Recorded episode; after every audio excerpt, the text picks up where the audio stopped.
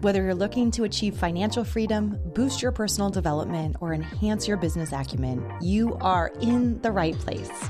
My name is Simone Samaluka Radzins, and I am on a journey for true business freedom, and I want to have you along for the ride. Each week, we dive deep into the topics that empower you to live a more free and fulfilling life, and also give you the tools to do that in your business. So, as you start thinking about being a business owner, the most important thing that you can do is when we think about your business, when we think about the admin behind your business, is make sure that you are setting up your foundations, your profit foundations right the first time. Right. I've seen a lot of businesses that went through application, went through licensing, went through launch, having a horrendous accounting setup, profit setup. And what happened? They spent tens of thousands of dollars on accounting to fix it. They had to refile tax returns. They had just a lot of issues. Any poor planning at the very beginning of your business from a legal and financial perspective can really cost you tens of thousand dollars down the road. And that's what we don't want to happen. And so when we think about setting up your profit systems, let's think about what does that actually mean? So setting up your profit systems means a few things. It means that you need to have a legal entity and so if you're curious about what legal entities are and all that's in that's in another video but you need to have a, an appropriate legal entity that protects you that protects the business that protects other shareholders in the business that also is advantageous for good taxes. You need to have that. And you need to have systems that are set up accounting sales systems, invoicing systems, marketing systems, although that is in the realm of profit. But when we think about true profit, that's a little side indirect. Payment systems, if you're cash or if you're banking, you need to have those systems set up and build the architecture around that so those systems can work for you. So when you sell, it's automatically there in the accounting system. So when you want to pull reports to analyze stuff and be that true digital, be that true CEO, those are the things that you will be actually looking at and actually doing. So when you think about setting up your business, there's a few things. So you want to make sure that you got your legal ducks in a row. You want to make sure that you have really looked out and run the numbers behind what you believe your business model is. Right. So thinking about your revenue streams of how you're actually making money, thinking about your cost of goods sold, of what it is to actually sell the product to your desired customers, and then what it takes to actually operate the business in terms of your sales, your marketing, and your operating costs, your facility costs, your cost of compliance. That is so important because it gives you that's called an operating budget, a startup budget, because it gives you an idea of what your requirements are for cash. It gives you an idea of what your taxes will be. It gives you an idea of what sales figures and sales numbers you have to hit to actually be very profitable and in in your business and it gives you a roadmap of where you and your team are going to go. So that's one of the things is just like running your numbers but so that's from one standpoint but then we have to remember taxes. We have local tax we have state tax we have federal tax in addition to income tax, in addition to self employment tax. So there's a lot of taxes that you and your business partners could be exposed to.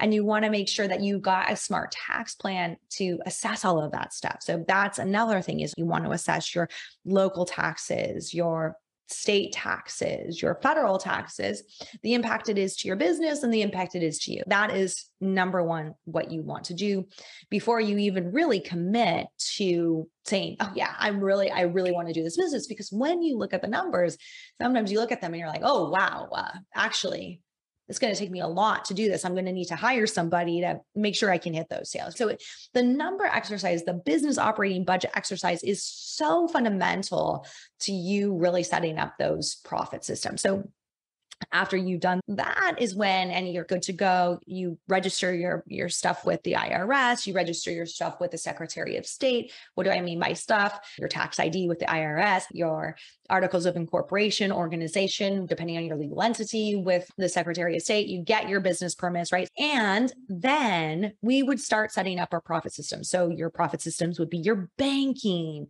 your your invoicing your accounting all of that and it's interesting. One thing I definitely want to say is that depending on where you are in the timeline of if you're setting up these business systems and you have other ways to make money, so, setting up those profit systems, the reason why you actually do this is because it will give you so much power as a business owner when you want to scale, when you want to analyze your business, if you're looking for investment, if at one point you want to sell your company. So, there's so many benefits of setting up your profit systems at the very get go.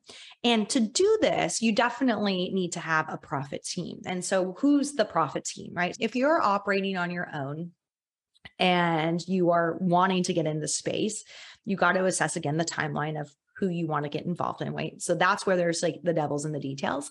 But on your profit team, you have to have a lawyer that really understands regulation, you also have to have a lawyer that really understands business and tax code. You want to have someone who is very good with numbers. And so let's like just dispel a few things, right? So a CPA, I'm a CPA should be very good with numbers, but CPAs have different specialties, right? So you're going to want somebody that really understands taxes, that understands just the legal requirements and the tax requirements in your city and in your state, and also at the federal level. And so your profit team is going to consist of somebody that is very good with numbers, from a tax perspective, but you also want somebody that is very good with numbers, that is like your CFO, that can help you navigate setting up those profit systems, but analyzing those profit systems, analyzing the numbers behind it to help you make great financial decisions. You will at one point need a bookkeeper. There are so many amazing options for bookkeepers. That person also would be on your profit team. So that's two, right? You've got your legal, we got your profit team. You also want somebody on your founding team to be in sales, to be very hyper growth focused, be in marketing, customer acquisition, all that kind of stuff. Why? Because there's a lot of other systems that I still call profit systems that aren't accounting in nature that you can set up on the back end to be able to acquire customers, maintain relationships with customers, and all that good stuff. Like you want to continue to engage your fans. If you're B2B, you still have a sales strategy and a marketing strategy related to the businesses that you work with. If you're B2C, clearly you want to have that touch point with your customers. If I'm a branded manufacturer, hopefully I'll get raving fans on my Instagram, but that's not always the approach to actually getting customers, right? So that is just a few things. So you want, let's just recap. So you want your legal team, you want your profit team, you want your growth sales and marketing team. So there are definitely three main pillars, which I just said that you need to understand very fully that if you're a newbie coming in from a different market, you're not going to have that information and it's going to be hard to find.